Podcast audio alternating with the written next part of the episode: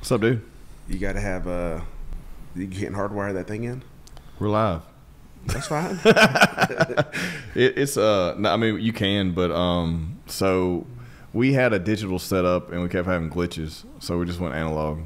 So you just start recording, Yeah. and then uh, Yeah. take the SD out, Yeah, yeah, and you don't have any issues. don't have we, we haven't had any issues. The only issues we had is we had like a corrupt card one time, but that was just because it was Yeah. swapping hands too much. But Well, now, because yeah, we do our sales meetings down there, and the same thing. The internet will just go out while we're live. yeah, streaming. dude, yeah, it's like- not worth it, dude. Like it's not. I've lost. We probably. like four episodes. over No way. almost two years. Yeah, which is not horrible, but still, when they're really good ones, then you're like, you can't get that guest back here, and you can't Yeah. recreate the real. No, that's the worst. We lost four episodes out of 120 episodes. That's pretty. Yeah, that is pretty good. That's how long you've been on 120 episodes? Holy shit, dude! How many have you done? 170, 175. I think I was on like episode like ten or something. Fifteen. you were on uh, early episodes. Early, sure. early. Yeah. So welcome back. I don't A lot know of if we- change since then. I don't even know if you're doing video back then. oh man, I have been. was, but I had like my phone in the corner. Oh yeah, Mm-hmm. yeah, fun stuff. It has changed a lot. That was uh, pre-pandemic. Yeah, that was in Jim's old. That was in Cohab. Yeah. it was Cohab. Um, little shitty studio in the corner, but I'm not knocking it. We started this in 19, Okay. I think. I think the first episode. I want to say the first episode went live in 19, Yeah. in like November 19, but we probably did it in. I don't know, dude. I don't know. Yeah. But I was barely doing.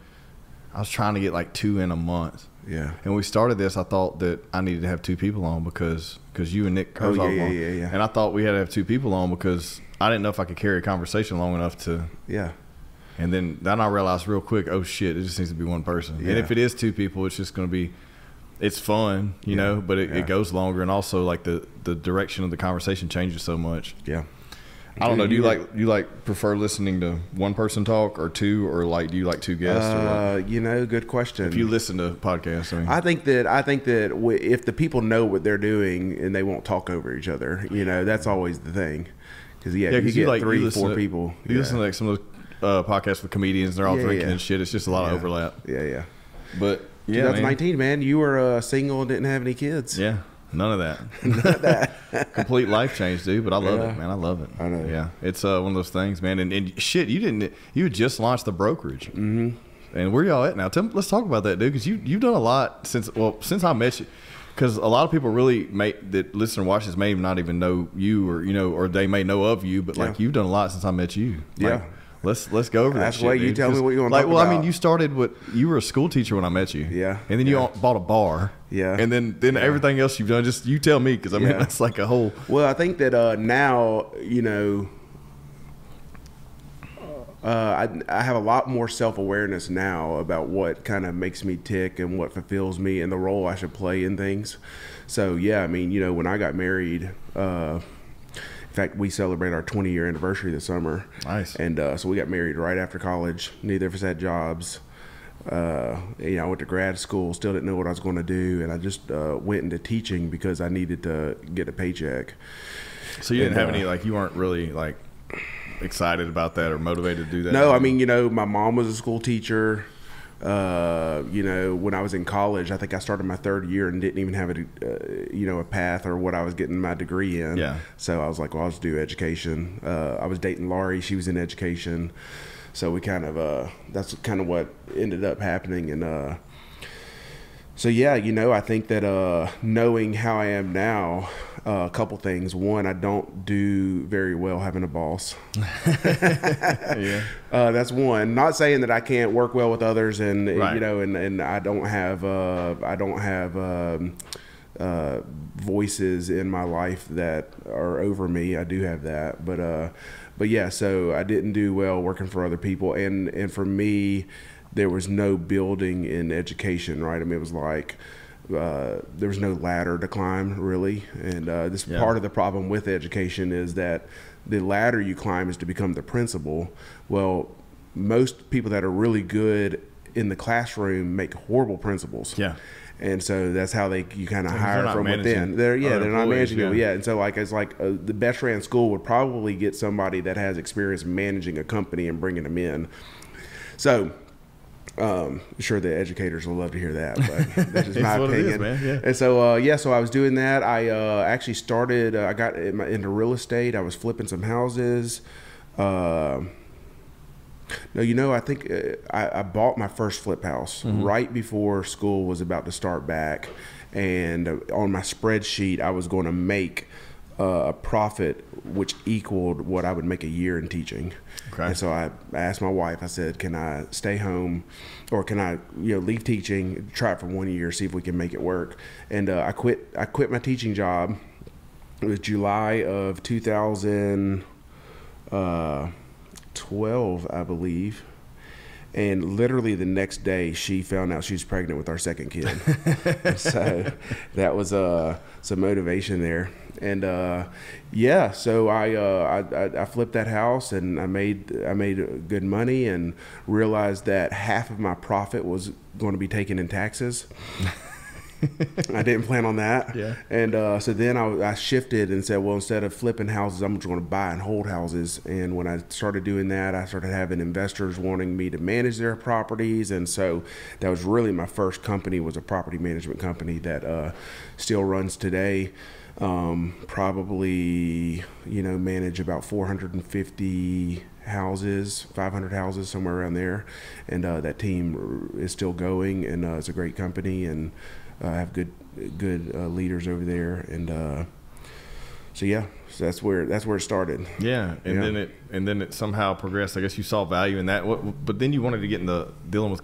How did that work? 'Cause you went from dealing with tenants and management to dealing with uh, people buying houses. Well, you know, I mean, uh, my first my first year and a half, uh, my office was in a guest house behind our house, Yeah. and it made a lot of logistical problems because I didn't want tenants to know where I lived, and so everything was done out on the road.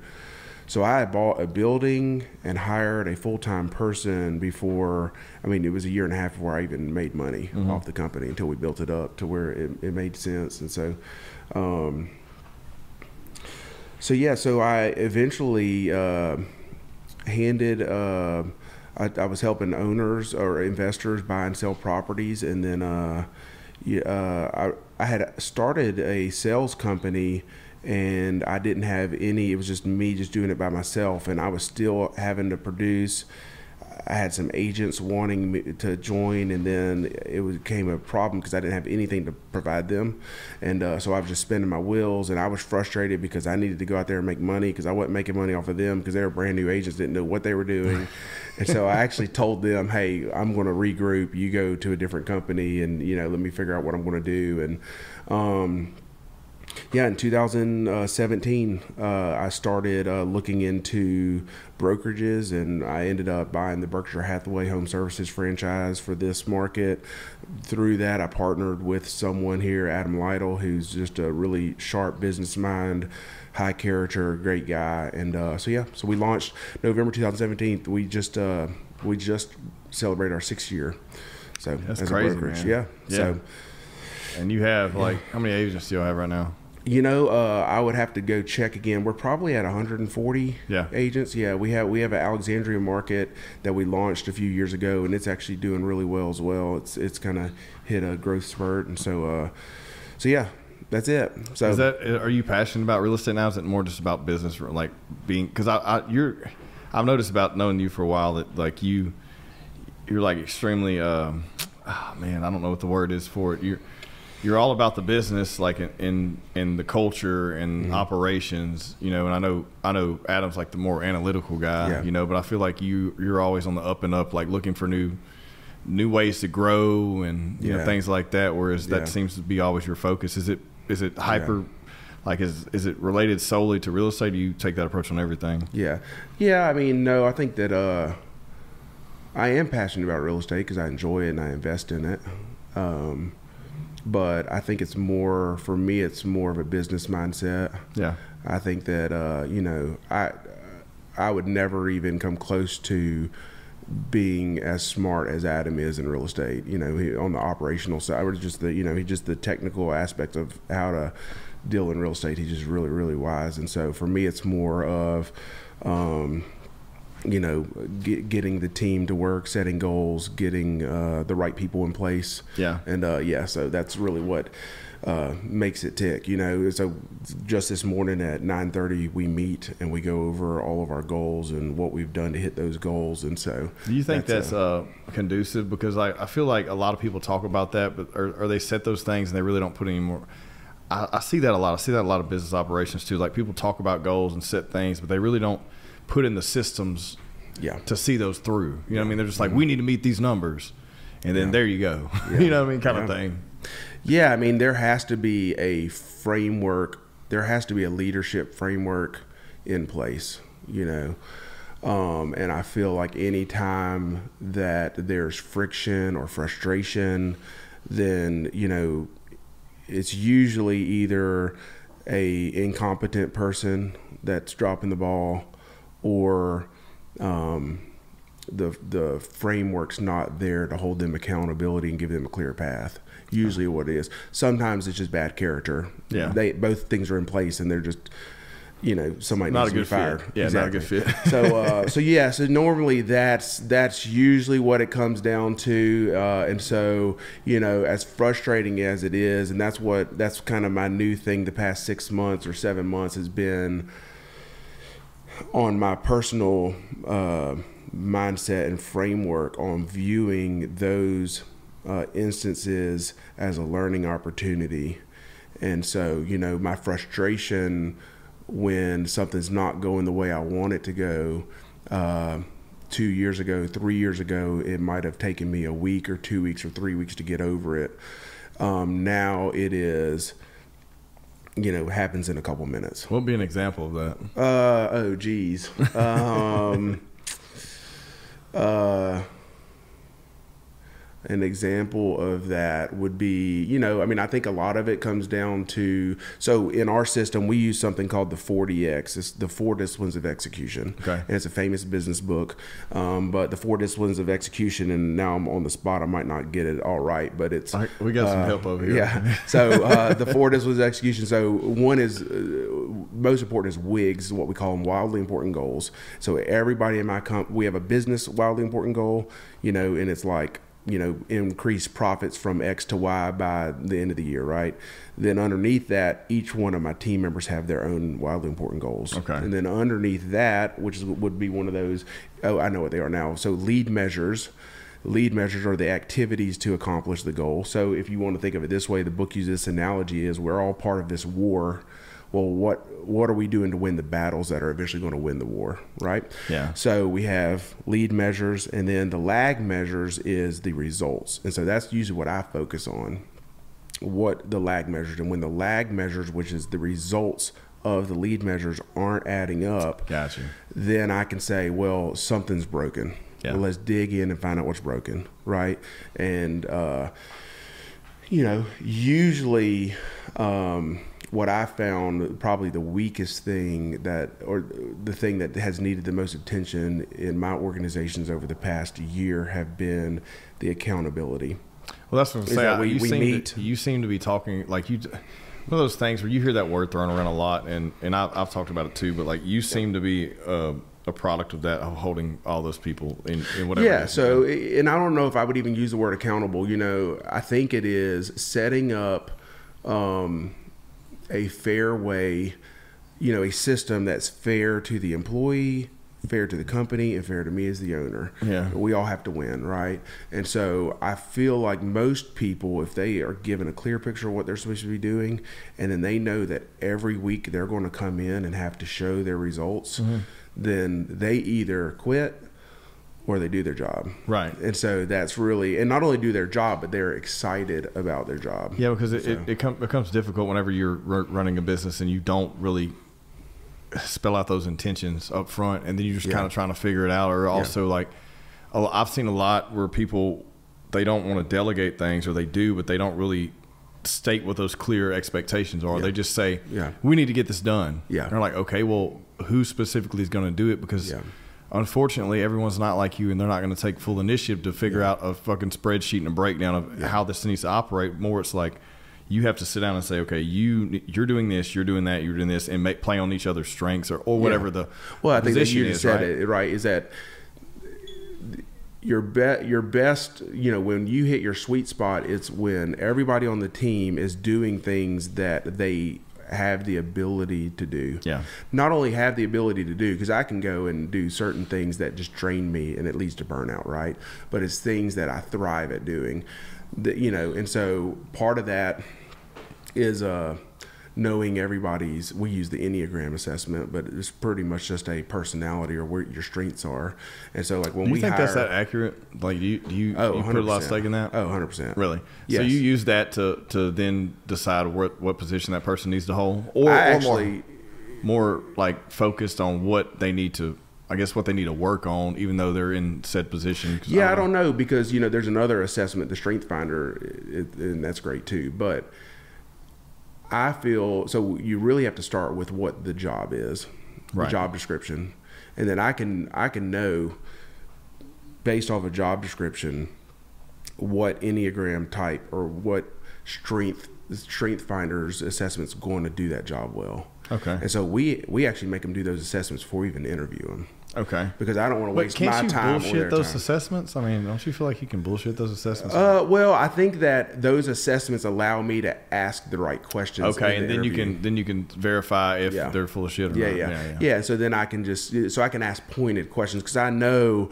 what um, I know. You know, I can ask. Yeah, I can ask scenarios, and I know like what frustration looks like for say a one on the enneagram versus a seven on the enneagram, right? And so. Um, so yeah, it's great. I, mean, I, don't love it. know- I don't even know where I fall on that. Yeah, thing. you need to take it. So I, I mean, mean, I we I have. feel like I in fact, at Berkshire Hathaway, every one of our agents have an enneagram assessment on file. Yeah. because it's the same way, right? I know a one who is going to be somewhat introverted, has to have order, can't you know, does not involve in chaos. They don't really do well at creating processes. They do unbelievable at following a process, but you can't go ask them to create, Right. And so then you take a one. If I was going to say, all right, here's a stack of 500 names and numbers, you need to cold call these people.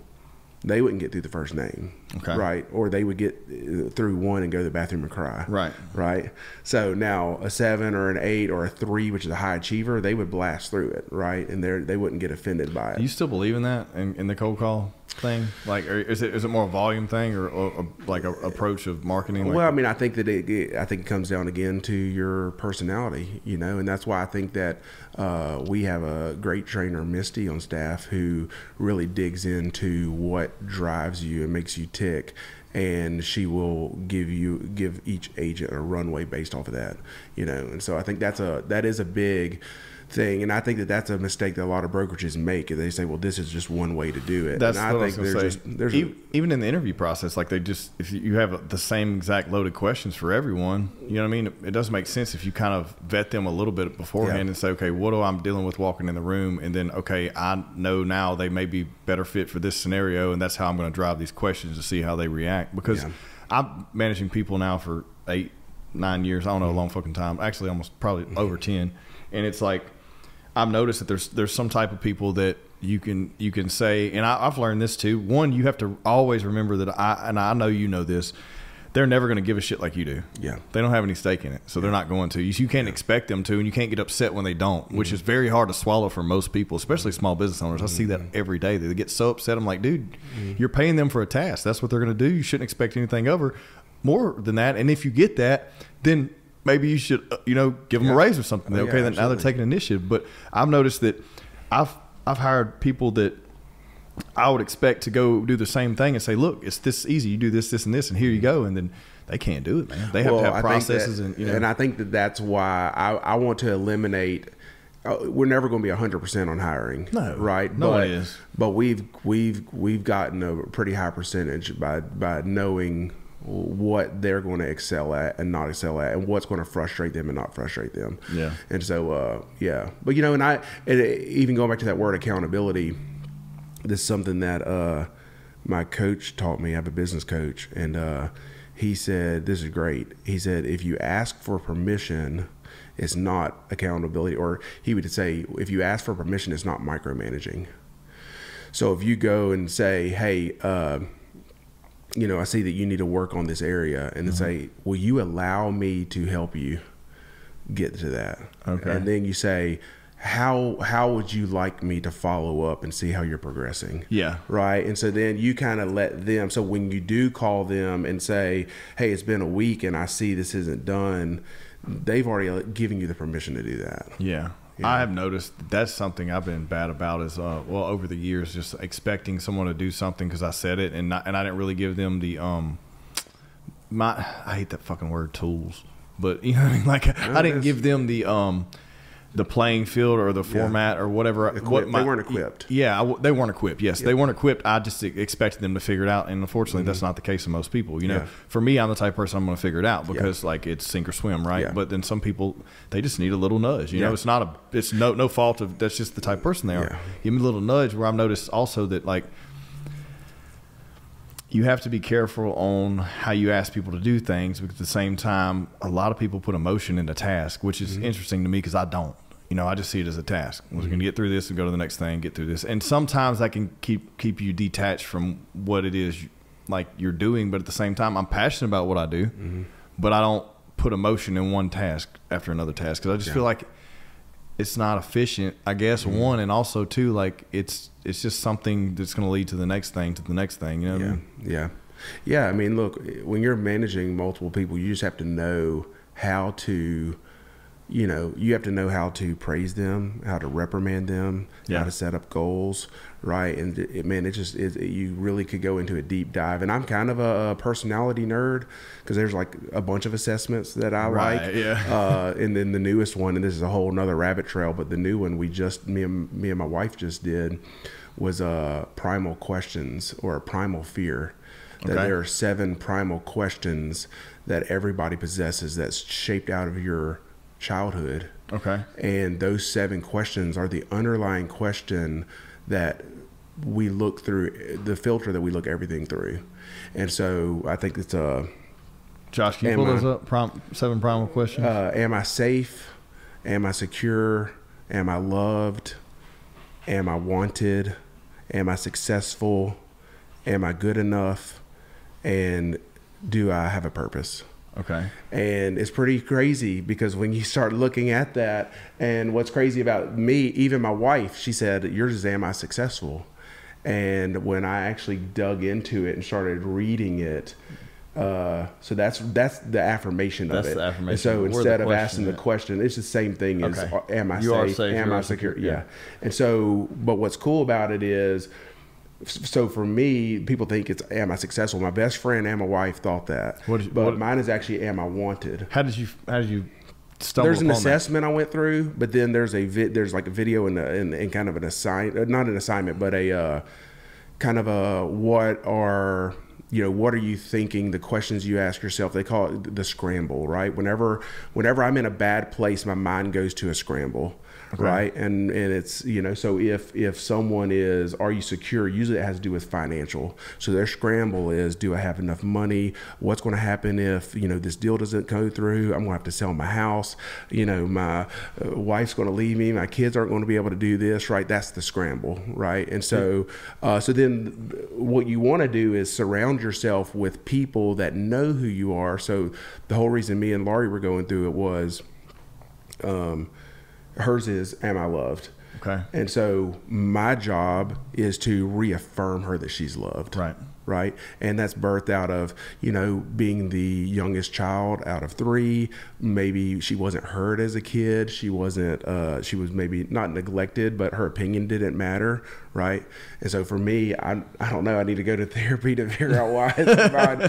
Uh, but they do say that the middle child is a lot of times fall on Q4. Am I wanted? Um, because the middle child tends to, you know, the middle child syndrome is what they call it, Yeah. right? Is you just kind of feel like, uh, so uh, yeah, dude. So it's really so for me. I went through this and was kind of did a deep dive, and I'm like, okay, all of my. I'll start with my leaders. They need to do it as well because I need to know as a leader what is the underlying question they're waking up every day asking themselves? Like, why do you think it is? Whoever, someone way smarter than us, come up with this, right? Like, Yeah. also, like, why do you think it is that it's only seven? Why can't it be eight, or why can't it be Yeah, six? Like, you know, don't like, where do they, where do they find these? Like, these I mean, are the, these are the they might and they might have added on to it. I, I don't know how they actually got this uh, and got to this this you know to these seven, but Well, uh, it's very I think it is interesting. I had no idea. I, I never heard this one, but I, I like that you brought it up because Yeah. I, I struggle with that. Like, I don't know. I don't like. Did you know? Were you aware of that, or did you think it was something else too? So what's when they said something, is- were you like, that must be mine too? yeah. So what's crazy is the past week I've been reflecting on uh, instances in my life where my emotions were really high or vivid vivid instances I can remember feeling trauma from or feeling betrayal or feeling left out. And those were all like that's what it had to do with it never had to do with being scared about money it never had to be about well did they think I was you know I have a lot of confidence so it wasn't am I good enough but uh, it always comes down to you know am I wanted am uh, do um, do the people around me want me there That's interesting. yeah, it's very I, interesting. I don't know. I'm, I know. But you- what's here's what's crazy about it is that whatever our question is, we view it as a negative way for us. Right. But we we turn that. So in other words, my question is, am I wanted? And so I spend my time as a leader wanting people to feel included. And so Mm-hmm. Because people that have "Am gonna- I Wanted," they're really good team builders. that. They're bringing people yeah. in and making them feel Right. accepted or feel apart and and so uh so yeah so like the am i safe you know somebody that might have lived grew up in a um, household that well, there was a lot of fighting or you know that they just didn't feel safe and so Mm-hmm. early on that's their question and they bring that to adulthood and they're the ones that are just overly cautious about everything Yeah. right and Yeah. so uh, so overly secure people are hoarders of their money they think that you know they probably grew up in a poor household and now they are overly cautious about um, making sure that they never run out of money Yeah. so it's pretty interesting so yeah That is I'll, uh, interesting. Well, I, I do. Do you ever wonder, like, I always think about this. I'm like, okay, are we getting so either complacent, successful, or just bored to where we start looking at all this? Because when you're in like grind mode and you're busting your ass, you don't worry about any of this stuff. You know what I mean? like, when do you start reflecting? Do you think it's? Do you think it's you slow down and you start realizing what really matters? But I feel like it takes you to get to a certain point, a certain point in, in your life before you can even slow down and start reflecting. You know what I mean? Yeah. Well, I think that now for sure, because we have, you know, if I think about my kids, Yeah. they haven't felt needy a day in their life, Right. you know? And so we, we do have a very comfortable culture where we have eliminated pain and obstacles. Mm-hmm. And so when you're going through, you know, and I feel like if if it's not if that tension's not there when they're growing up, when they turn into adults, they're just going to be blindsided when they get in the real world, right? It's unfortunate, man. It's And like so- it's like a give and take because you can't be too far one way or the other way. It's like Yeah. balancing, right? You gotta Yeah. you gotta show them some some sort of failure and you know fatigue. Yeah. Whereas also Yeah. you got you don't have to make their life live in hell. You know, Yeah. it's weird. Well, and I think part of that is being uh, transparent, you know, and, and just being like, hey, you know, this is what we deal with. And of course, that comes with appropriate ages. You know, my oldest is 15 years old, and we're having a blast with him Yeah. because he is like, you know, it's just crazy uh, parenting a teenager. And, uh, you know, and I can see how I. I can see how one day I want us to be best friends, Yeah. right? And obviously, that's a whole nother issue. Whenever pe- parents try to be best Yeah, friends too yeah, early, yeah. but I can see it because we enjoy having time with him. We all of our kids, we're going to take them on a trip after their eighth grade year for ninth grade, and so we took. He picked. He wanted to go to New York City, so it was just me and my wife and him, and we just had a blast. You know, just the funnest time. And so, um, but even him, you know, it's like. He hasn't had to worry about having nice clothes. Right. He's had his own room his whole life, pretty much. Like you know, and I grew up sharing a room with my brother, Yeah. and we didn't have a lot of money, Yeah. and so you know, it's just a uh, yeah. So it just makes you think. What is So- interesting? I mean, it's just funny how it plays out. It's like you want to do the most for for your kids. That way, they don't go through the same things as you do, but you also mm-hmm. have to be careful that if you do too much, then. Yeah. you know, it's like a, I feel like it's an uphill battle no matter what. Yeah. you know? Well, then it's like even I was thinking about this the other day. You know, six the, with AI and technology being so fast in their adulthood, like we can't even imagine right now. What like my four year old? No, no. We can't even imagine when he gets into the workforce in twenty years what it's going to be like, right? Oh, well, we couldn't imagine. like, look at our predecessors. Like, look at our Yeah. like our parents. Like, they couldn't imagine what we're going Yeah. through now. Yeah. know? and we couldn't imagine if you were to take this technology and put it in my hands Yeah. at eight years old, I would lose my shit. oh, You know what I mean? Like, think about it. Like, but it, yeah. It's something that's gr- you're groomed with, I guess. So it's a slow trickle. It's not like a dump. You know, Yeah. we can't imagine it because it would be like a dump. But if Yeah. it's like a slow trickle into your development, then Yeah. it's something that's just there. Well, and I think that, and this is where it's, this is where the this is where everything's been flipped upside down. The paradigm shift that's going to happen over the next few years is that when we were growing up, our parents, in their mind, right, in in in our parents' mind, for us to be successful, what career did we need to go into? Law, Be a lawyer, uh, architect, doctor, doctor, yeah, or- yeah, yeah, all these things, right? And it's and you're using your mind. Yeah. Well, we've already. I mean, I've seen so many videos and and read blogs over the past year, two years, of how you know these people are like, oh, we just saved like hundreds of thousands of dollars by letting go our attorney that we had on retainer. Yeah. Because AI has given us better answers than our attorney that was on retainer, right? Yeah. And then self-diagnosing with uh, you know whatever your ailments are at home, and so I feel like the people that are going to be have the best careers and be paid the most money in the future are going to actually be people that have technical skills. Most definitely. Yeah. Most definitely. But on the advert of that, you mean technical and tech, it, like 100% in technology or in everything? No, just like te- like being able to create with their hands or Right. be able to fix things, right? I mean, you think of that. How many mechanics It's a lost know? art. Yeah, it's a lost know, art. When can crazy. you tell, like, our entire generation, no one ever said I wanted to be a mechanic. Actually, I did. I, I did it for a year and then went straight into the oil field. I was like, fuck, this is not enough money. You know what so I mean? I have, didn't wanna do uh, it. so I do have, you know, out of property management, I've had a few companies start like roofing, plumbing, HVAC, and I'm just thinking like AI can never replace those trades. No. And so you're always going to have to have Until something. it and- becomes sentient in a, in a, in a, in a, something that represents us. yeah, Right. well, when it comes to that, awesome. then it can. I, I would buy a robot that Yeah, could do my plumbing. We're not, we're not far from it. See, it's listening now. it's listening now. Oh, that's my that was my that was my fat wrist hitting my watch. You could say that. I think it was something else. It was. It might have, maybe it didn't hit it.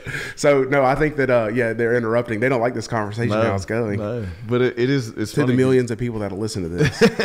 well, it's funny that so many like this conversation is brought up a lot, and um, especially now because we've seen it evolved over the past year. I was just having this conversation earlier with the uh, Yeah. client. It's um, we've seen it evolved over this past year, and I think it's important that that in my industry in in what I do. It is very, very beneficial, but it could be immediately detrimental to your business because what's going to happen is if you come 100% dependent upon it, then everyone else in your industry is dependent upon it. Maybe it's your competition, maybe it's whatever. Then everything overlaps and it's all the same thing. And then no one's creating Nothing anything unique. anymore. Sure. So nothing's unique, nothing's organic. So I am pushing against it. I, I like it. I like the idea of it being a tool to guide you. Yeah. But I do not think I don't do not think it's a great idea for you to use something to to replace whatever it is you're doing. Yeah. Like I don't think Yeah. it should 100. percent well, I mean, the, you'll never be able to replace human connection, Right, of course. And you know that's always been the the thing in our industry. You know, thinking back to 10, 15 years ago, Zillow came out and you know the real estate industry's changed so much because everybody has uh, all of the you know back in the day the brokers controlled listings and they would have a big old box of keys at their office if you want to go show a property you came and checked out a key right and you there was no internet right they would Yeah. come they would come to your office and pull a list of what you had listed right and so now with the information so rampant but I actually, you know, I'm actually on the school of thought that the more noise in the marketplace, the more important a human connection is. Someone you can trust, right? Yeah. Someone you can say, hey, Are you talking about if it's like a, a hotter market Yeah, I mean, Yeah, uh, yeah. just saying, hey, I saw this on the news. I Right, googled right, right, this house. You know, this is saying my house is worth this. This is saying my house is worth this. Like having someone to really guide you that you trust. Yeah. Well, I mean, essentially, So- that's what a real estate agent is—a Yeah. consultant, right? And I think that, and I think that people will pay for that trust, and they'll pay for that, uh, you know, that advice. There's a lot of people that say, I don't need one. I can do it myself. Yes, you can do anything yourself. I have this conversation. My wife's a proponent of like, she's like, well, I don't understand this, this, and this because you can just do it yourself. I'm like, yeah, you can just, I can just replace the transmission in your car in my, the driveway if I really want to. It's just a matter of what, at what point do you decide you're going to delegate that or you're going to do it yourself? Oh, you know yeah. what I mean? And then it, and then it's like, what is your, what experience do you have Yeah. to like source that information? Yeah. Like, yes, you can do a lot of research, but is there specific scenarios you've been in? And this is applies to everything, Mm-hmm. like like our industry. She's like, it just seems crazy to me that this is what we do for a living. Sometimes it's basically we're selling air, but we're we're assisting people through these processes in their Sure. business. And I'm like, yeah, because one, either one, they don't have time. Like it's inefficient to stop their operations of what they're doing to Yep. stop and try to focus on Yeah. this, whereas it they just will delegate that to someone, and that's what it is. The same thing with plumbing. You could Google how to fix your toilet, you know, but what if you fuck it up, you know? And then it's like, okay, well, I haven't been in a scenario. There's no there's no YouTube video about me messing this up, and then how do I fix that? You know, it's Yeah. just like here's how to do it. Well, what if you Yeah. fuck it up? You know, like Yeah. there's there's a lot of there's a lot of things to where, yes, I think those Yeah. things are needed, and I wanted to ask you that because like there's so many people that say, "Well, I don't need that person," Yeah. you know, in in, in Yeah. your industry, and also there's so many people that I don't know. There's just going to be people that like want to watch this because of what you what you are in this market, Mm-hmm. and they think it's important to get in, you know that information from you. Mm-hmm. Like, what are your thoughts on that? Like, what are your thoughts on selling what it is, the services that you provide? Yeah, well, I mean, the truth is there are some people that you don't want, right? I mean, there Right. are in any industry there are going to be people that are in it for the money, that are in it, you know, for their own glory. But you know, whenever I think of real estate specifically, just because I'm in that industry, you know, the the heart of a real estate professional is serv- is being a servant. Yeah, right? And and that's that's what it is. And the real estate professionals or real estate agents whatever you want to call them the ones that focus on service and providing high level of service growing their knowledge obviously growing your knowledge because it helps you serve your clients better uh, they're not going to have any problem they don't it doesn't matter what the economy's doing they're going to not have any trouble finding Yeah. clients to help Yeah. and so but the ones that are chasing paychecks and just trying to you know get the next closing to the Dude, table I see that so much. Really, I really do see that so much. And I know it's Yeah. important. I know, like, I, I just, I'm in like this has been something, and I've, I've like, like I've told, I've told you about this a little bit, Mm-hmm. but like, I'm such against how some people in that industry market themselves. yeah because it's like I don't think it's that important to boast on how much volume you did to, to think that that's something that will make someone pick you. Whereas Yeah. it's more to boast on this is this is how I connected with my client Yeah. and how we delivered anything, and the, the fact of that you did X amount of volume per year really doesn't make a shit. You know, in my opinion, because well it does uh, you know when people are playing that game it's really a peer-to-peer I understand, game, but that's the problem, right? Yeah, because of the peer to peer thing, it's, they're it's just a competition. you- yeah, you're not like, making money off You're spending time on on worrying about your Yeah. clout in the market yeah, instead of yeah. spending time on investing in your potential clientele or your previous clientele. Yeah. And that's what I've noticed. And that's what I because I told you I was like, man, I really want to teach like a fucking seminar on this shit because I want to say, look. There's a way to brand yourself. There's a way to market yourself, Mm-hmm. and the the most important thing you need to stop and look at is you do not need to look like anyone else. Yeah. And if you're all running to chase the same fucking rabbit, Mm-hmm. that at some point, like, one, you're all going to look like the same person, Yeah. you know? Whereas if that one person Yeah. Mm-hmm. veers off and goes a different direction, then it's a whole new race because guess what? No one's watching them, you know, and they're the one getting things done. It's just, it's very interesting. Well, and it's I like that. It's like that in a lot of industries. It's not just real estate. It's just, it's just any time where you have a self-employed individual that's, that's marketing themselves, Yeah. you know, and they're, they don't really have, like, there's no playbook. Yeah. Well, I think that, you know, for me, and this is my school of thought, and look, and it comes down to personality and, and a lot of things, but I feel like the, if you want to set yourself apart, and let's be honest, this is really in the industry as well. But if you want to set yourself apart, then be authentic. Yeah. And that's what's going to resonate with people. And even, but Not- here's here's the here's the thing about that. That's preached so much that everyone's authentic authenticity is still misconstrued right now because they're still basing that on something they've seen. Well, You know so I mean? then my question is, you know, my question is, the actions we take is it to shine the light on someone else or shine the light on us? exactly. And most of And the so time, a lot of us. times we're shining light on us, Hey. even though it's under the umbrella of being authentic. and this is where I, I, wanted to bring this up. I had I was just I thought this. And I was like, I'm going to bring this up if this conversation ever comes up. So now I just did. So this is great. All right. So when someone dies, Okay. immediately what you see is a flood of posts of you that person and the individual that dies. Instead of just posting a picture of that individual we still want to have some attachment to that attention. And i think that's an issue. And think about it.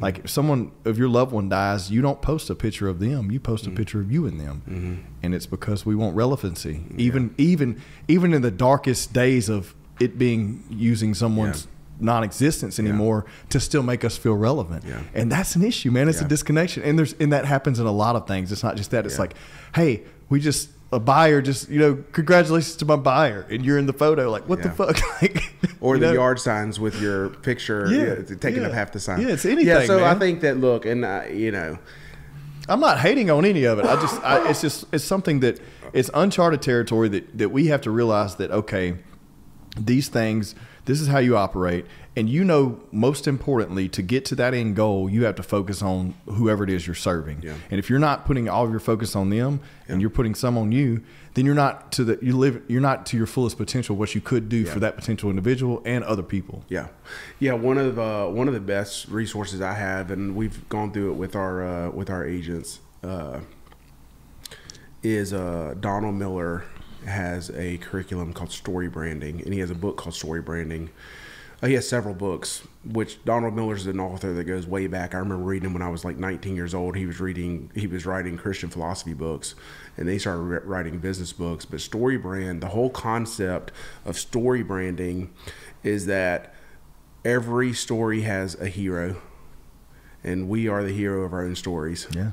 But if we are going to be in a sales position, the the winning uh, I'm extremely particular when it comes to my vehicles, and I only recommend those who are the same way. That's why I always recommend SBC Autos. They take pride in their inventory from badass four wheel drives, clean classic cars, and even your everyday grocery getters. They have it all. No hassle, no BS. SBCAutos.com. uh, the people that win are really good at making their clients the hero, right? Because then he also says that you know if you look at the parts of a story, there's a hero, but then there's also a helper. Right for every Luke Skywalker, there's a Yoda. Yeah. Right, and we, the most successful and longest um, winning uh, people in sales positions, especially in real estate, are the ones that position themselves as the helper. Ah, is yeah. that they are shining the light on the hero. And so what happens is when we take off the Yoda hat and put on the Luke Skywalker hat and start talking about how great we've done, it turns the client base off, Mm-hmm. Yeah. right? Because they're like, well, wait, am I the hero or are they the hero? Right. And right? uh, am I doing this to pay them? Like, Yeah. not are they doing this to help me? Exactly. And that's what happens. And, Yeah. and that's what I've noticed. I noticed that in multiple industries doing this for eight years now is looking at how everyone interacts because I'm analytical, but I'm, I'm culture analytical. Like, I pay attention. Like, I don't look at the stats and the numbers. I look at the, the behavior. Yeah. And then I analyze the behavior and I say, okay, if I can market an individual or a company, how I'm going to do it different than anyone else Yeah. and still achieve a goal. One, I need to do it in a way that's never been done or a unique way of way that has been done, you know, but mm. just a little maybe put a twist on it, but also mm. looking at that. And it, it is it's just interesting that so many people it the ones that rise to the very top and they're the pillar of that, they're not mm. paying attention to any of that nonsense. they're they're yeah. just looking at the end goal, like Yeah. you said, of their of whoever Well, it is they're serving. Yeah, and so that's another big thing that I see. And this again, in the ind- any industry, it's just real estate's in my face. Right. But the trap of focusing on things you have no control over. Yup. And that is just a huge I mean that's that goes into your personal life, everything. But like, you know, if I'm if I'm talking to an agent or an employee or whatever that's frustrated, right? I'm I'm just digging in. Well, you know, all all of your feelings are coming from things you have no control over. Yeah. So let's go through what you can control in this instance, right? You can't control the, the government changing the interest rates, right? I was gonna bring that You up next can't 'cause everyone's gonna mention that. Right, you can't you can't control the pandemic happening. Yeah. You can't control all these things, right? So then, what is it that's in your control? You and you know, and it usually comes down to just very few actionable items, right? Mm-hmm. So I tell my agents all the time, and they know this, but like we can control three things. There's only three things we have control over: our attitude, what we do with our time and how we spend our time, right? Or our actions that we spend in our calendar our time mm-hmm. that we set. And, and that's really what we can control. Other than that, we can't. We can't control another agent on the other end of the deal. We can't control our clients and how they react. We can't control the lend, all the process. Of, we can't control any of that. Well, you can't you can't use any of those elements that you can't control as excuses for why you're not doing anything either. Yeah.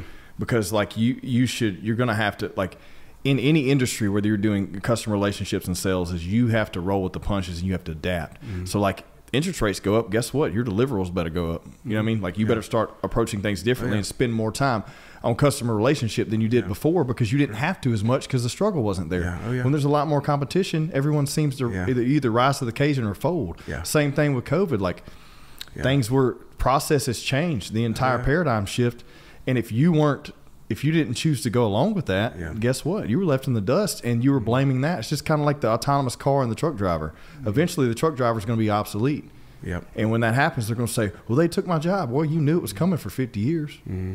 Yeah. You know what I mean? It's one of those things. It's interesting, and Yeah. it's what I've noticed, especially in, in my industry, is that I just now I'm just like, you know what? A lot of people can do this at home. A lot of people can do this on their device. A lot of people in other businesses do this. But I just refu- I'm going to be the hardest motherfucking worker in the room. like, Yeah. and if I'm that, Yeah. then at least you're, you're I'm going to be probably one of the last ones to be killed. You know what I Yeah. mean? Yeah. And, and, and and and continue to adapt along the way. You know? Yeah, and I, you know, I think that you said, you know, you can't use those things out of your control as an excuse. But No. the problem is, is that we have ingrained in our our mindset and the way that we think and our devices. I mean, we are literally letting poison in from the moment we wake up. And you know, the biggest, I mean, just the huge huge trap that I see in in my in the real estate profession, but again, I see it everywhere. But uh, we like to compare ourselves to other people, Yeah, right? we- we- and we are It's in our face all day long. yeah. So what we're doing though is that we're since there nobody's being authentic on Facebook or whatever the cool thing is now. I mean, Right. I'm I'm I'm old, so I'm on Facebook and MySpace. Uh, so, but what we do is we we we compare our true selves because we're the only ones that know our true Mm-hmm. selves. We compare our true selves to someone else's best self because they're only putting their best self on social course. media. Yeah, of course. And so it's always a losing m- manner, right? You're setting yourself so- up for failure. Or or the pendulum, pendulum swings the other way, right? Because if we do that, then we become defeated. The other one is that we see someone who's struggling, and then we we compare how our, we're doing it better. So then we become prideful, right? And so it's just always just this, this you know what's here. funny So- about all this is if we were in a society that was horrible and that we were in anguish and low wages Mm-hmm. and not enough going on it's just like culture and just pure shambles we don't care about any of this shit Yeah. we're doing so well man Yeah. as as a whole as a society in this country and how we operate we're doing so well Yeah. Mm-hmm. to start microanalyzing all these things you know it's just interesting to me because i'm like okay i'm thinking about this i'm thinking about that i'm looking at that and i'm like Mm-hmm. while we're all arguing about this shit we're not at war. I mean, yeah, Yeah. kind of. We're dabbling Yeah. in other people's Yeah. war, like Yeah. we're, but we're war amongst ourselves. Yeah. because we don't have anyone else to fight right now. Yeah. you know. Well, and I think that that's really the the struggle's not there. And No. when you think of generations that are refined, they're refined through a struggle, right? And uh, you know, I think uh, you know this is a analogy I heard a guy share one time, and uh, he just said, you know, the only reason a butterfly is able to fly when it breaks out is because he, he builds muscles breaking out of the cocoon. Yeah. And so he's in there and it's like he has to struggle to break out and that gives him the muscles to fly. And so even talking about the pandemic, I've told our real estate agents like the ones that are going to go through what we're in right now with our market being down 25%, those are going to be the ones that come out really well Yeah. refined. And, and, it's- and a lot of people are just going to quit, right? Yeah. Because they remember the easy days two or three years ago. And so, uh, I think so it's funny. definitely a refinement. It's so funny, and then you have those people that they see others doing well and they talk shit because they, in, in within themselves, they know they're not they're not achieving those things because they're not living to their fullest potential. Yeah. You know, and then you see they're like, oh well, blah blah blah blah. I'm like, Yeah. You know, Yeah. It's- we're all we're all like But you then said, you we're all- know, but then it even goes back. This is why I think everybody listening should go and do that assessment with the the primal questions because to have to justify why you're successful or not successful, it's being fed by one of those questions. what do you define success as at this point in your life? For me, Because I know it shifted. I'm sure. Uh, good question. You know, I was at uh in 2000 uh 15, 2016, 2015, 2016 had uh two two kids, a 7-year-old and a 2-year-old at the time, I believe. And uh my wife was pregnant with our third and uh I, I had to make it. I had to make some changes because I was I was getting burned out. I was I just knew if I kept going down the path I was going, my I was going to lose my family. I was going to, um, my uh, you know my wife would be bitter towards work, and so I made changes. You know, so some of those things that um, I adopted early on was that I wasn't going to work on weekends um, that I was going to be home at a normal time every day, and I still do that. You know, I, I, uh, I'll be at home today. You know, most days. Maybe in the past month, I got home at 5 p.m. once. Yeah. I'm usually there at 4, 4.30. Yeah. And I don't work on the weekend. I don't even have that capacity to work on the weekends. I don't have a computer at my house that lets me work. My son has a PC, but I'm a Mac guy, so I don't even know. I, I tried to get on the other day and couldn't even create a PDF, so Yeah. I just gave up. But yeah, so so I think that uh, I think success, man, it, it- success is really has to do with uh, you know the uh, just the joy I have in my life. You know, I think that uh, uh, I like to, uh, you know, like one of the things is me and my wife. Starting around that time, we started traveling a lot, and so we still travel all the time. You know, I mean, like we have a planned trip, a trip planned in March. We have one in April. We'll go on family vacation in May. We have our anniversary trip in July, and uh, every single weekend we get a babysitter. And it's nice. My son's old enough to babysit now. That saves Yeah. us about seventy-five Yeah. bucks a weekend. But uh, we we do a date night every single weekend, and uh, those are just man that that's really it. You know, is we and that's really the the crazy thing about being self-employed and being an entrepreneur and, and being you know people even real, people get into real estate right because we want freedom and we want money well majority of people that think that way they get into it and realize it's anything but that Yeah. right they're working twice as much and they're not making near as much money and so uh so yeah, so man, that, that's a good one. How to define success? You know, I mean, I think that a lot of it is uh, just going to be how my kids, uh, um, how they view life and how they go through life. I mean, that's just what that's what brings me joy. So I guess living a joy-filled life would be successful for me. Yeah. And so seeing that and uh, just parenting brings me a lot of joy. Um, you know, getting to spend time with my wife and new adventures, and we just have a long list of places we want to go, and you know, and, and I've made a lot of changes since then. You know, I've lost weight. I went through a couple really tough surgeries because I was like, look, I'm 40 years old and I want to do these things. Yeah. and so I'm going to try Yeah, you to had some major major yeah, interest, so injuries. so, but it was just like because I I wanted to do things. It's Mm-hmm. funny because my ten year old who's about to turn eleven last week came to me and he's getting made fun of at school because he can't get on YouTube. We don't let him on YouTube, and uh, he's like, "Well, wh- when can I start getting on YouTube?" And you know, and I just told him, I said, "Look, there there are things I want to do every single day that I'm not allowed to do." That's a good because analogy, I guess. Yeah. because I have a vision of who I want to be as a Yeah. person, and I just told him, I said, man, you know, there are things on YouTube that you're just too young to see right now, and that's going to shape who we want you to become and who you want to become and who God wants you to become, and so, uh, but it, you know, I was kind of preaching to myself, reminding myself like there are just things in light of where I want to be and what I want to see happen. You know, there's just things. Uh, so part of that's having the right people in my life. You know, telling me the right things. I told him he needs to get new friends. They're making fun of yeah, man. If like, yeah, but I mean, dude, kids being a kid's a tough man thing. You got to think of all the all the shit you got shamed for, and it completely out of your control. Like maybe you didn't have the money to have a Game Boy, and everybody had one. Or, you know, just any weird Oh, shit, or your shoes were horrible. I, I grew up that way. I'm sure you did oh, too. Oh, yeah. Like, so we never really wanted for anything. We had what we needed. Yeah. But there was always those people that had a lot. You oh, know, Oh, we just had the, the bare minimum. But Oh, like, yeah. I think I, I I viewed success as like something I used to view success as was like money and access. Yeah. That was my thing. Money and access. I have money, Yeah. have access to everything, do what I want to do. Yeah. And it's it's slowly shifted over time. And it's because I found someone I want to spend the rest of my life with, have Yeah. kids now. You know, it's like Yeah. I'm now defining it more as like joy and peace. Yeah, That's where. I'm at. You know, it's like Yeah. I I enjoy time with them. I enjoy time with my wife and my kids. Um, and I enjoy the peace of of I don't know. I don't even know how to explain it, but I've just found peace. Like I'm unbothered, man. I'm so unbothered. Yeah. Like nothing bothers me anymore. Like it's so, it's very hard to explain to people. Mm-hmm. They get an uproar about this or that. And I'm just like, mm-hmm. like we're going through some transitions with the new business and stuff like that. And people are like, oh my god, I can't believe you did. You know this. This. Mm-hmm. I'm just like, look, man, I don't even care. I'm just gonna just I'm mm-hmm. gonna persevere. You know. Yeah, well, and I think that we have a culture that defines freedom. The the freedom that's being defined by culture is anything but freedom. You know, Yeah. Freedom isn't having all the money and access you want, right? Because then because then you gain you gain things that you don't want to lose. Now you're slave to those things, right?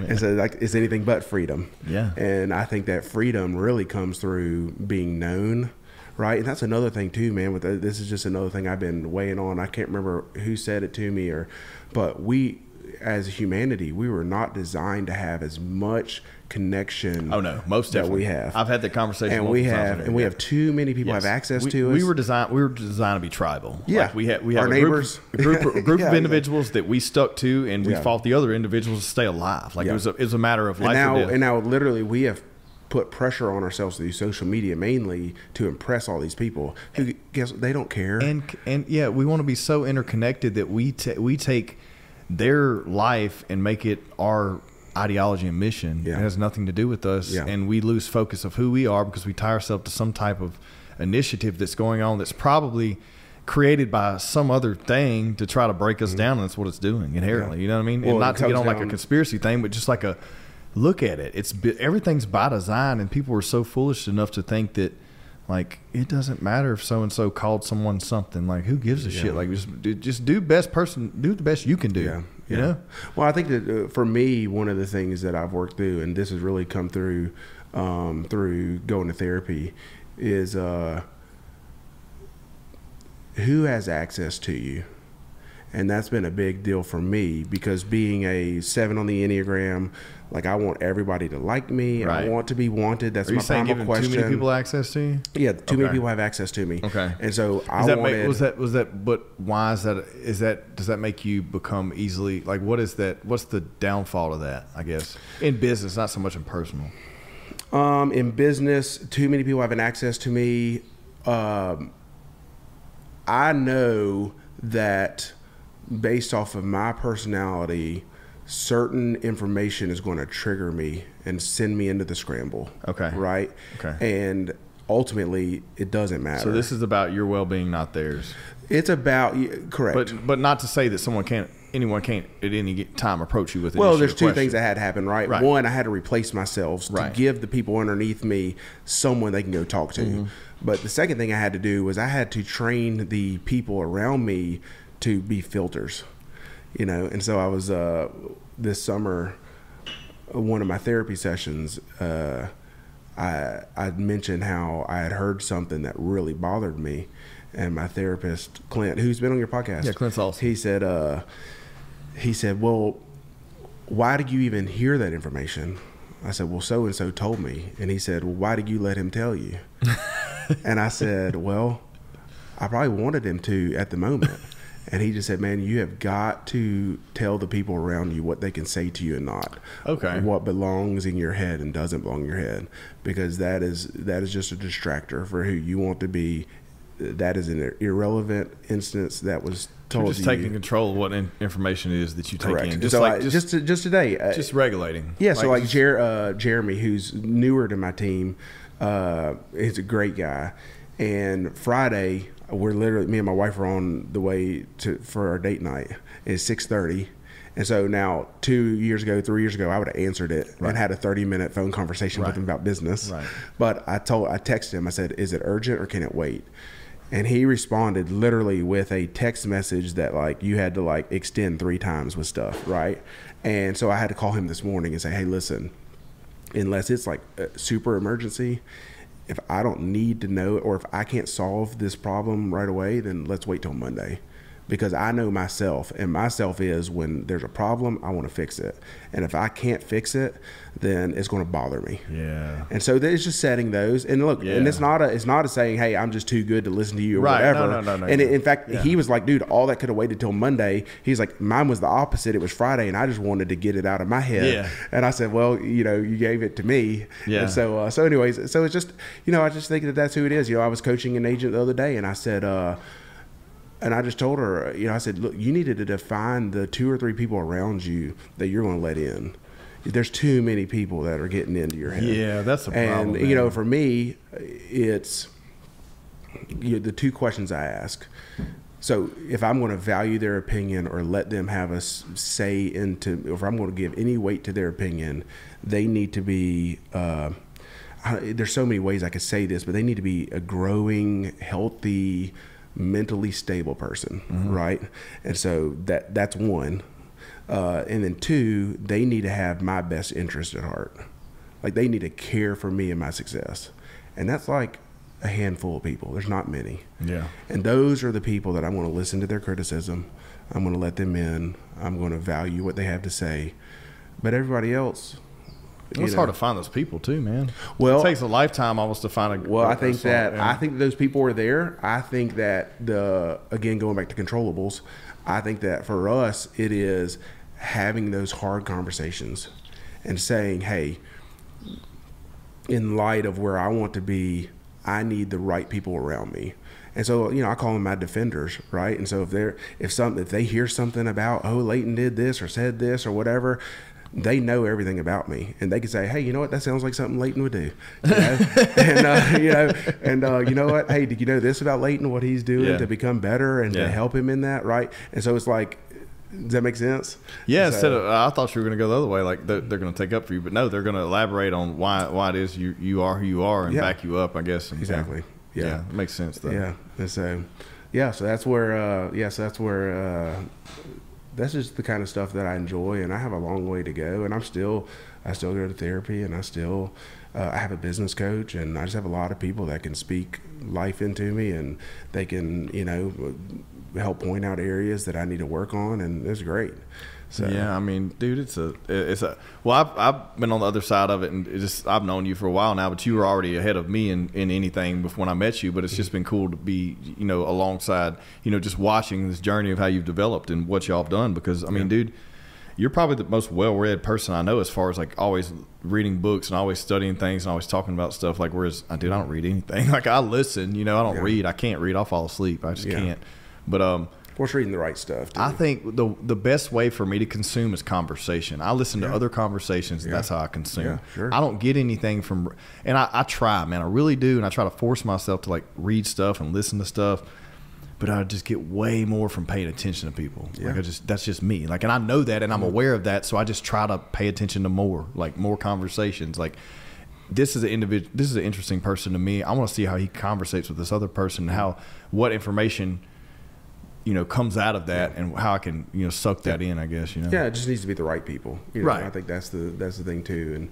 And um, but yeah, man, it, you know, being a leader is being a learner, and so however you learn, you know, whether that's whatever it is, right? And you know, and I and I've made a.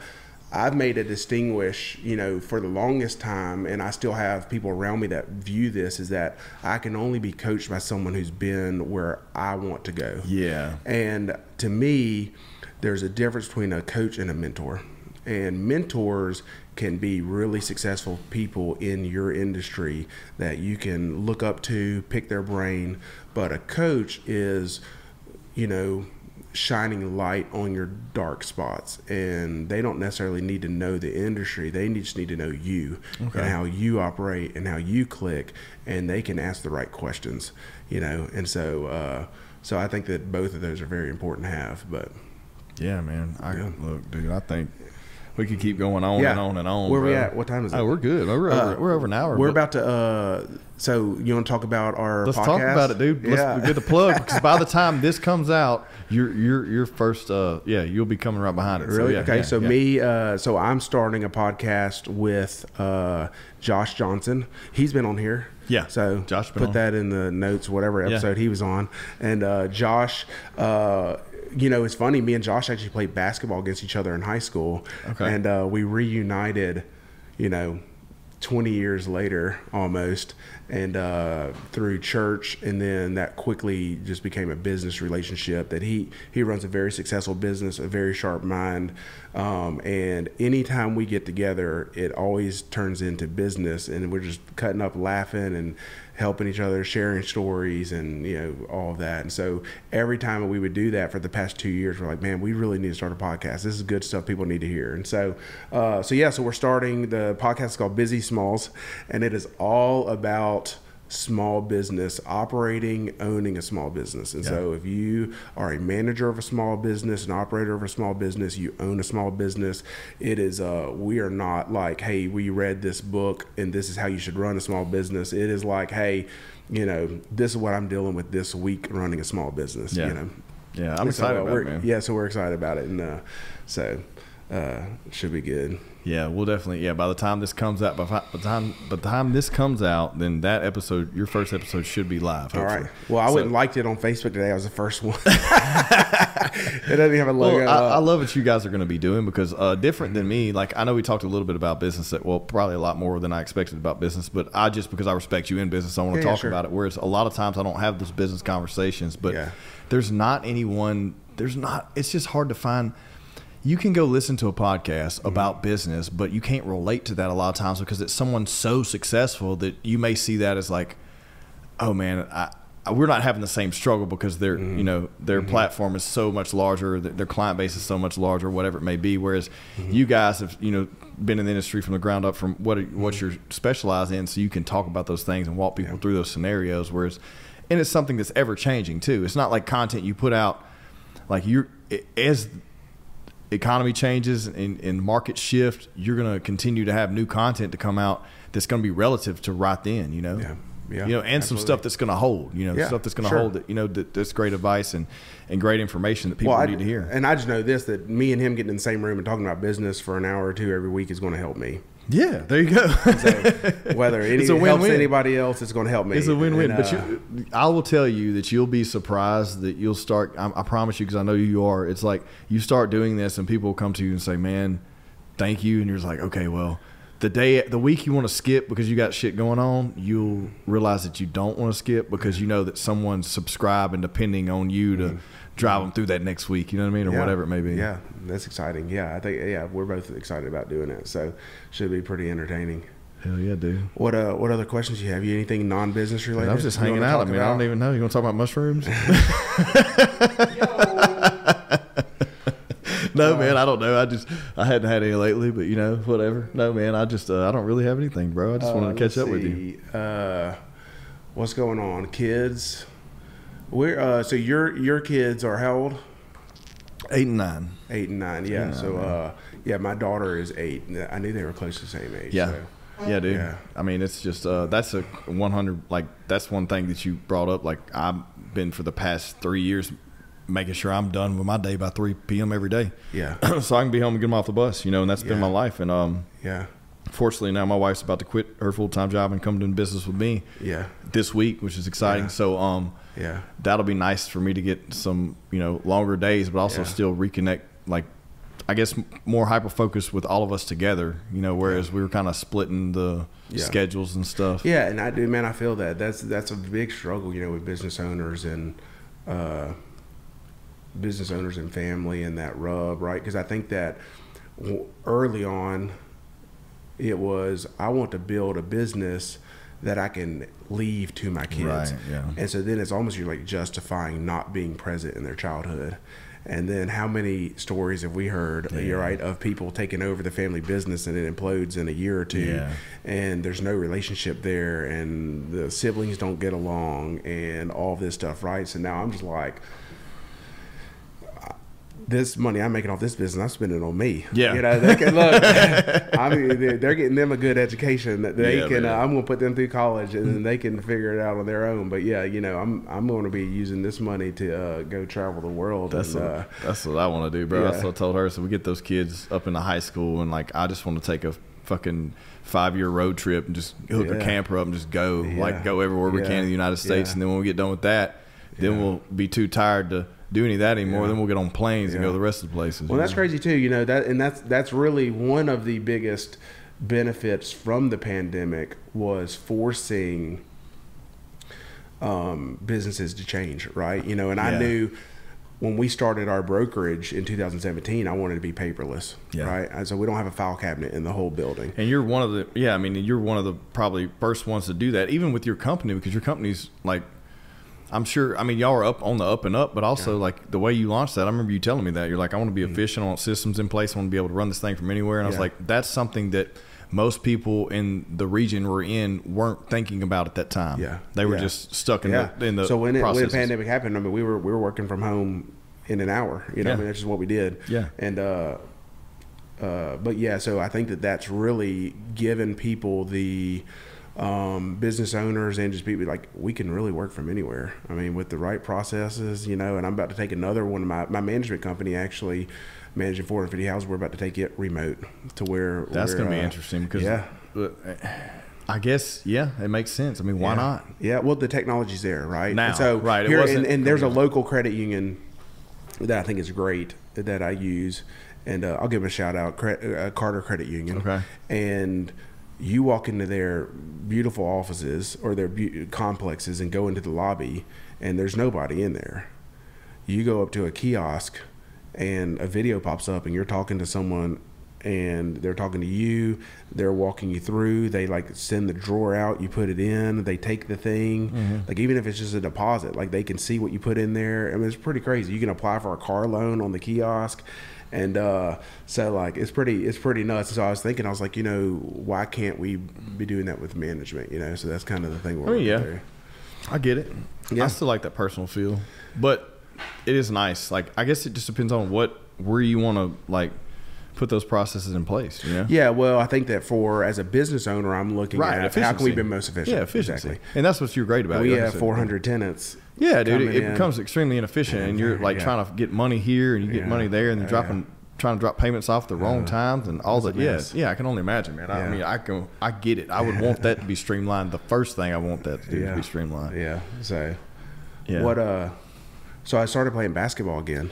Well, you well first off, everyone needs to know that you had your Achilles tendons both cut and like trimmed. What happened? Yeah. Explain what that process. So what I is had so uh, you know they say it could be hereditary, but what it, it's called a Haglund deformity, and it forms on the back of your heel, Mm-hmm. and it can be formed by wearing like tight shoes, like an external. But mine was actually formed because my Achilles was so tight; it was rubbing on my heel bone, and it was just forming a callus, like a knot, really a bone spur.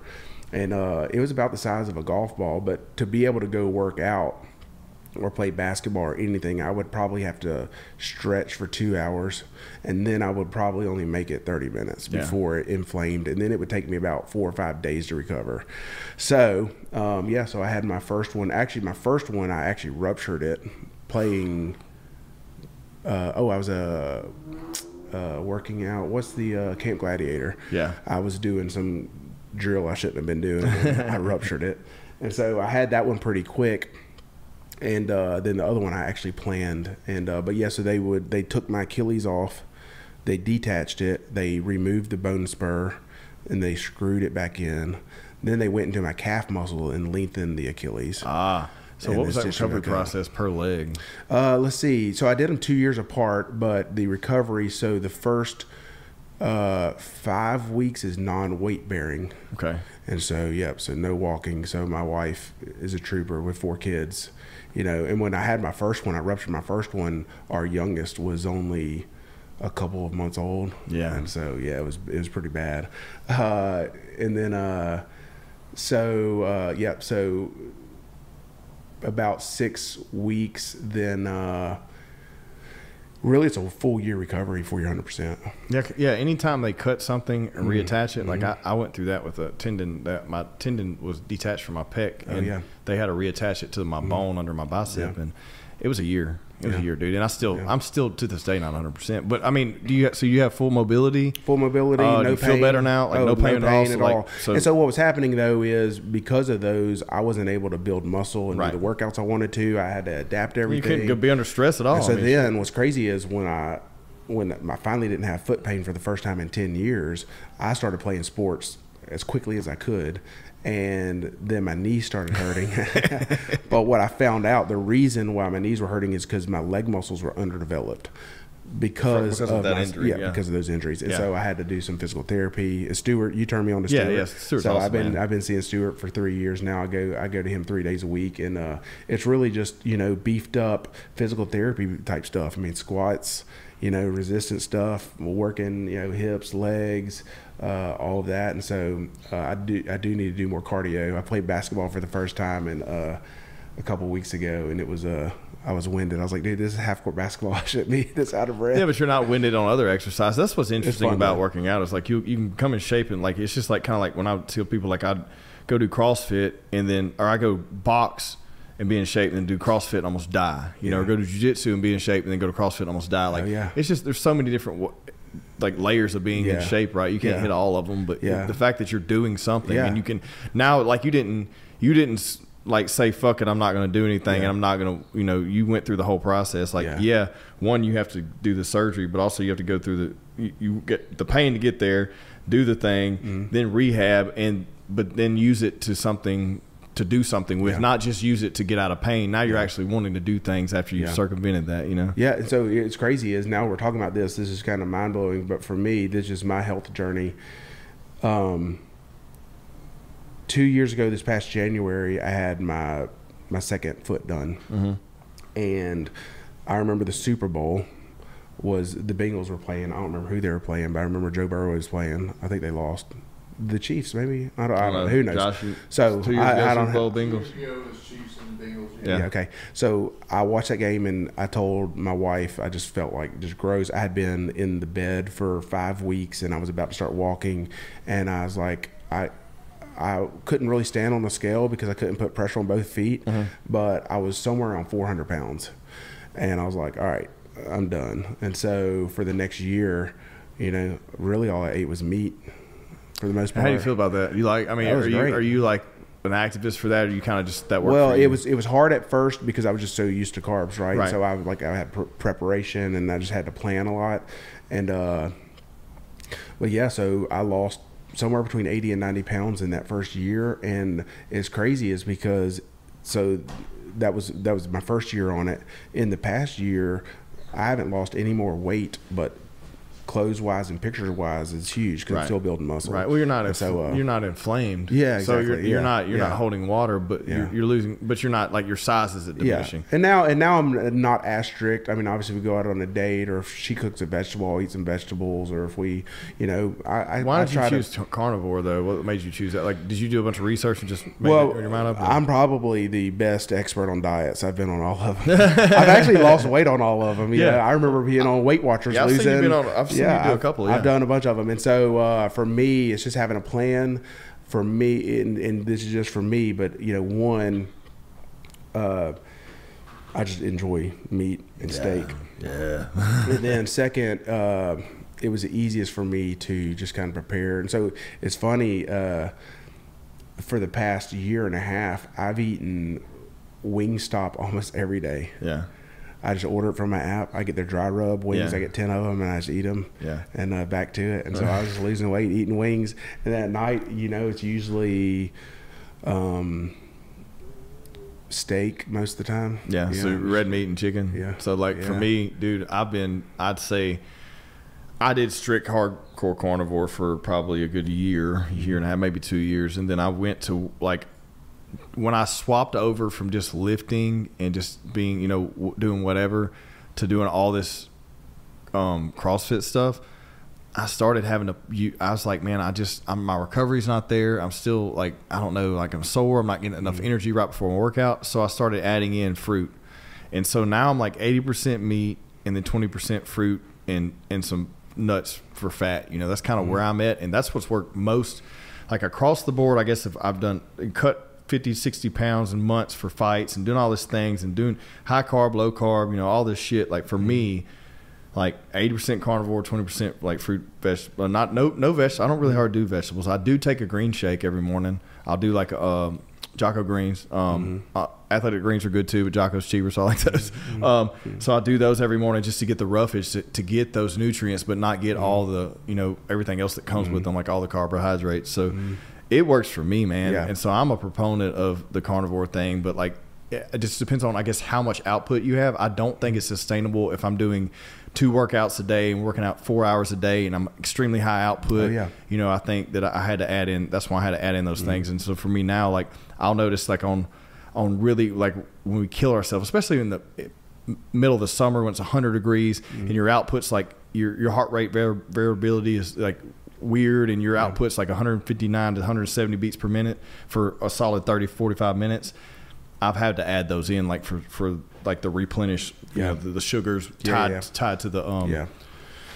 to the fiber and stuff Yeah. you know Yeah, I actually coupled mine with uh, I coupled mine with intermittent fasting.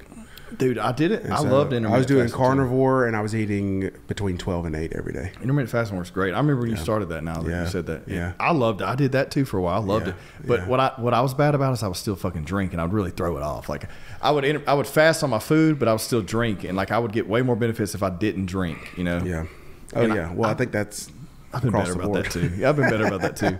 Like, but I, isn't like now I notice I don't drink as much, and if I just do it, I mean, this is probably the first one I've had shit really in a while, and like if I just do it like sparingly and not like every like two or three times a week, then I feel so much better, and I can see more result, more Yeah. definition, less sleeping inflammation, better.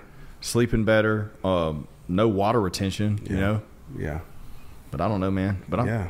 happy for you, dude. That's good. Yeah, That's no, good, it's dude. exciting. I was excited to play basketball. That was my, you know, my.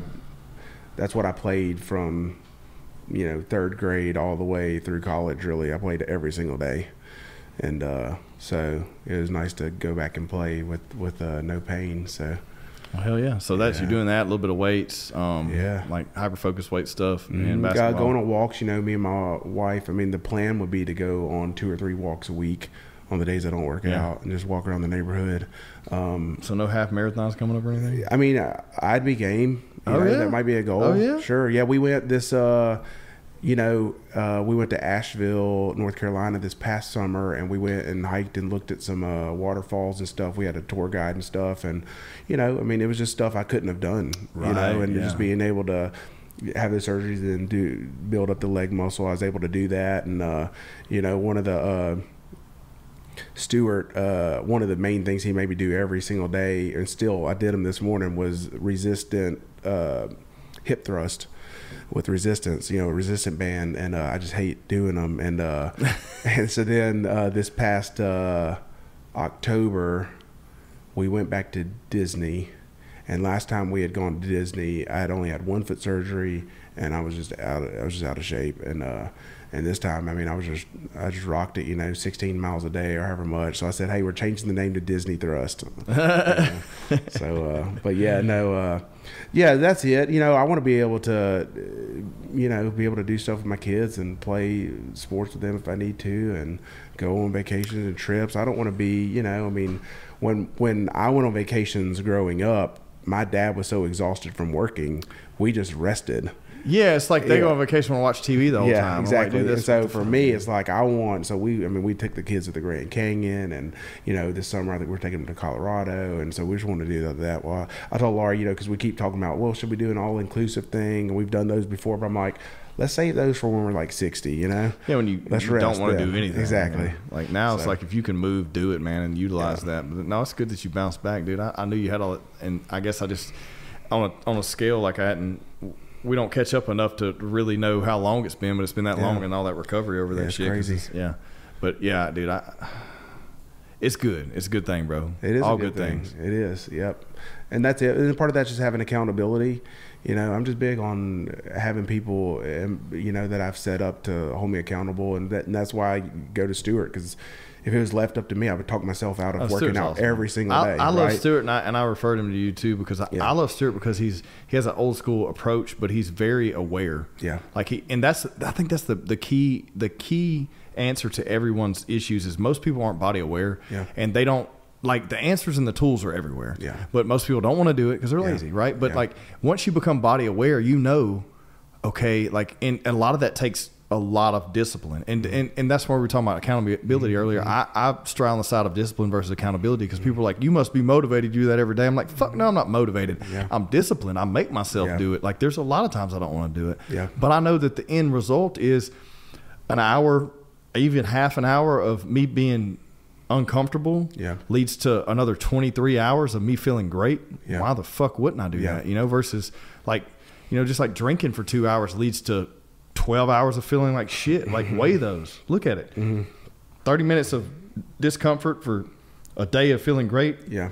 two hours of Yeah. comfort for a fucking day of feeling like shit Yeah. like what Yeah, well, that's why for me it's just I have a set time with him three days a week at eight fifteen because I know that if I start working, I'm gonna be distracted. Yeah. and so I just I drop the kids off, I go straight to the gym, I knock it out, and uh, then I start my day. And so that's kind of how I have to do it because I I don't understand the people that work out in the afternoons or at nights. I just I'll talk myself out. I'll spend all day. Coming up with reasons why I shouldn't be going to work I do out it now, but I've done the morning things. The morning things great. I've done the morning things like I've done the five eight. The, the I, there's something about those, and and you may have to try it one day, like at the house, or if you I don't know if you ever have, but like waking up and doing it before anything else starts happening, before emails start pinging Yeah. or the family's up, like. Yeah. If you can get up and come back home and everybody's still asleep, it's crazy because then you're like, oh shit. And then if you want to do it again later that night, you've already damn near recovered. You can do something different, you know. But that's a whole nother level of uh, of Yeah. discipline. But it is, it is nice, man. It is nice to be able to do that. Yeah, yeah. There's a uh, yeah. I need to. Dude, but let's wrap this thing up. Wrap Yeah. this thing up. Bizzie Smalls, y'all, his new podcast will be out um, here soon. Um, by the Yeah. time this thing comes out, hopefully that'll be up and running. Yeah, and we'll be uh, what platforms it'll be on Spotify. You're gonna be on everything, bro. Apple, Apple, YouTube, Spotify, everything. Facebook. We're on um, Facebook, Instagram. Yeah, you can be on all the Yeah, things, bro. and so and you know one of the things we want to do on there is really build a community around it. And so for any local business owner or really business owner anywhere, we want your input. Like we're we're going to like take some questions and answer them on our podcast. is You know, some kind of real life. that's important. Where you're on. not just all giving your opinion, but you're actually giving some feedback. Exactly. I think that's gonna be yeah. important. Well, and our insight, and some sometimes it might be good insight, sometimes it might be bad, and so we'll just share. Like if you ask a question, I'll say this is how I'd handle the situation. Not saying I'm right or wrong, you know, but uh, that's just how I would handle it, and uh, yeah. so we'll see how it, it works out. So all right, bro. Let's wrap this thing up. yeah, I appreciate it. yep.